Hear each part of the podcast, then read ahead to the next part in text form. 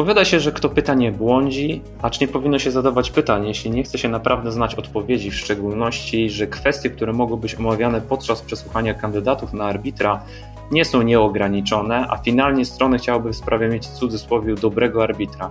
W 320 roku przed naszą erą Arystoteles napisał: Arbiter patrzy na to, co jest sprawiedliwe, sędzia na to, co jest prawem. Zapraszam Państwa do wysłuchania podcastu Jak wybrać dobrego, a więc sprawiedliwego arbitra. Oto jest pytanie. Piotr Łebek. Prawo w firmie. Porady prawne dla przedsiębiorców.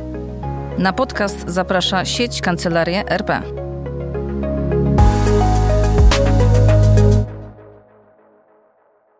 Jak wybrać dobrego arbitra? Pewne wskazówki co do tego, jak pytać kandydatów na arbitra, przynosi londyński Shad Institute of Arbitrators, w skrócie SHAP. Ta szanowna w świecie arbitrażu organizacja zrzeszająca uznanych na świecie arbitrów opracowała tak zwane wytyczne Interviews for Prospective Arbitrators, które stanowią ważną wskazówkę, w jaki sposób strony postępowania winny realizować swoje fundamentalne prawo do wyboru arbitra, jednocześnie nie naruszając niezależności i bezstronności przyszłych arbitrów w sporze. Prawo, a nie obowiązek.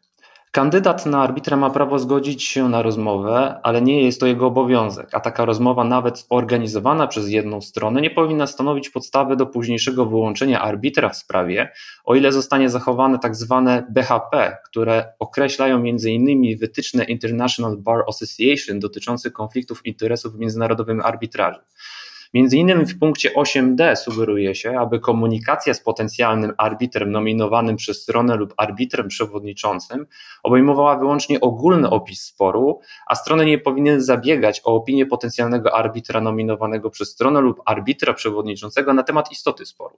SIAP rozwija powyższą wytyczne, wskazując, że podczas rozmowy nie powinno się pytać o konkretne fakty lub okoliczności stanowiące podstawę sporu, stanowiska lub argumenty strony oraz meritum sprawy, a w szczególności szczególności poglądy arbitra na sporną kwestię. To o co można pytać? Bez wątpienia można pytać o to, jakim kandydatem jest arbiter. Jak opisałaby, opisałby Pan siebie jako arbitra pod względem stylu? Czy jest Pan, Pani bardziej arbitrem, który woli słuchać, czy też działać proaktywnie? A więc czy jest się biernym lub proaktywnym arbitrem, co pokazuje między innymi, że przyszły arbiter będzie na przykład skory do zadawania pytań stroną lub świadkom i czy będzie wymagał ścisłego przestrzegania listy świadków i dowodów. Można również pytać, czy jest zwolennikiem tak zwanej doktryny oczy szeroko zamknięte eyes shut w sprawach z elementem karnym, co może w konsekwencji oznaczać, że w toku arbitrażu zarzuty karne mogą nie być rozpatrywane.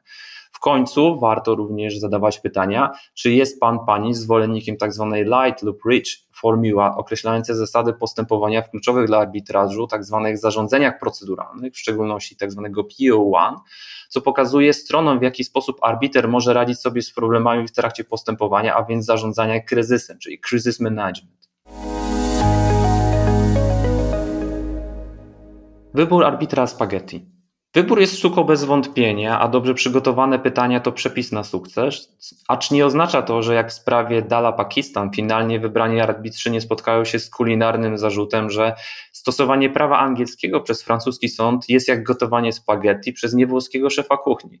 Można mieć przepis na spaghetti, ale nie oznacza, że umie się je zrobić. Dlatego wybór szefa kuchni ma znaczenie, aby na końcu jak w sprawie kabadzi każdy mógł powiedzieć, że wybór impeccable, a więc bez zarzutu. Słuchaj więcej na stronie podcasty.rp.pl. Szukaj Rzeczpospolite Audycje w serwisach streamingowych.